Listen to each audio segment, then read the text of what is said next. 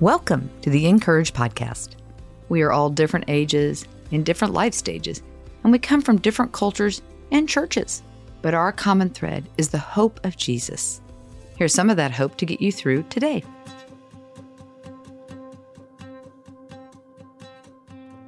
Today's article is written by Simi John and is titled To Love is to Listen. She walked in late to her physical therapy appointment, quickly apologizing. I'm sorry. I'm having a rough day.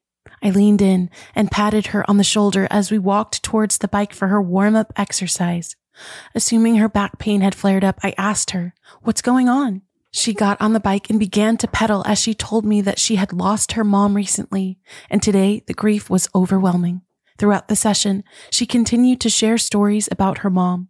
I could tell that she loved her mom and they had a great relationship. Her mom lived a full life until she suddenly fell sick and passed. Usually, I would have said some old Christianese phrase that we often say to those grieving the loss of a loved one like, well, she's in a better place. But the Holy Spirit gave me new words to speak over this woman. I can tell you miss your mom, and it probably feels unfair to have your best friend taken away. She suddenly looked up at me, reached for my hand, took it into hers, and her eyes began to well up. She said, Thank you for saying that.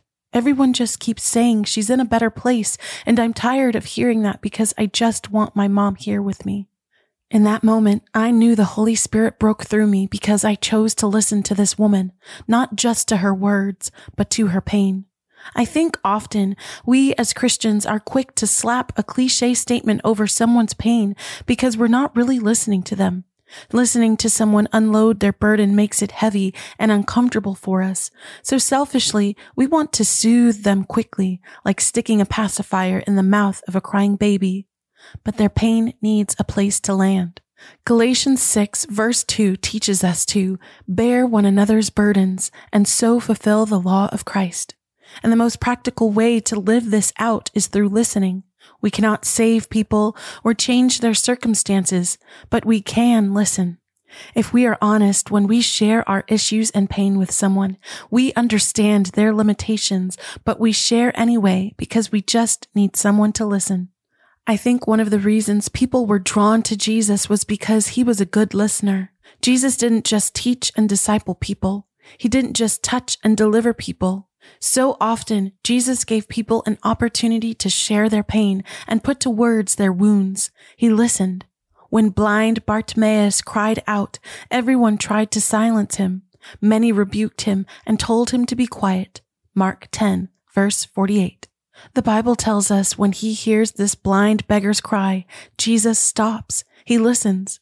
Can you imagine the creator of time and space, the Alpha and Omega, standing still because of the cry of a man who lived on the side of the road?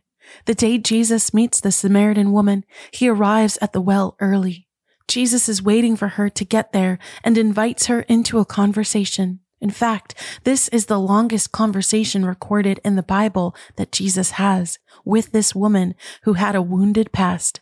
She walked at noon to that well alone as she always had because no one wanted to be associated with her.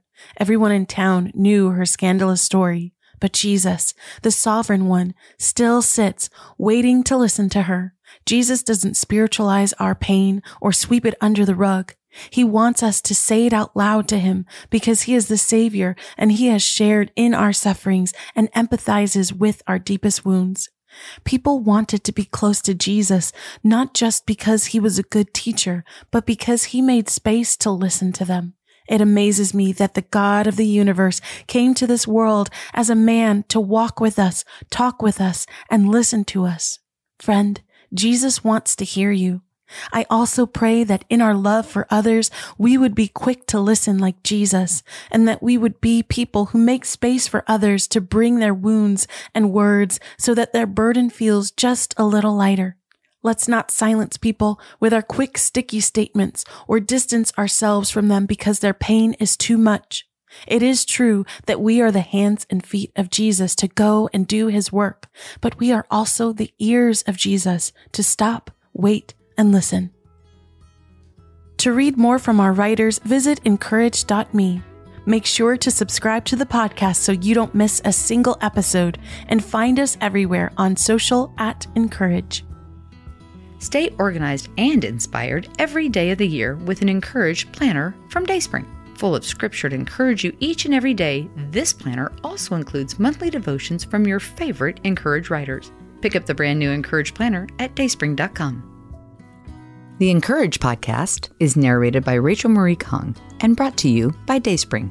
For over 50 years, Dayspring has created quality cards, books, and gifts that help you live your faith. Find out more at dayspring.com.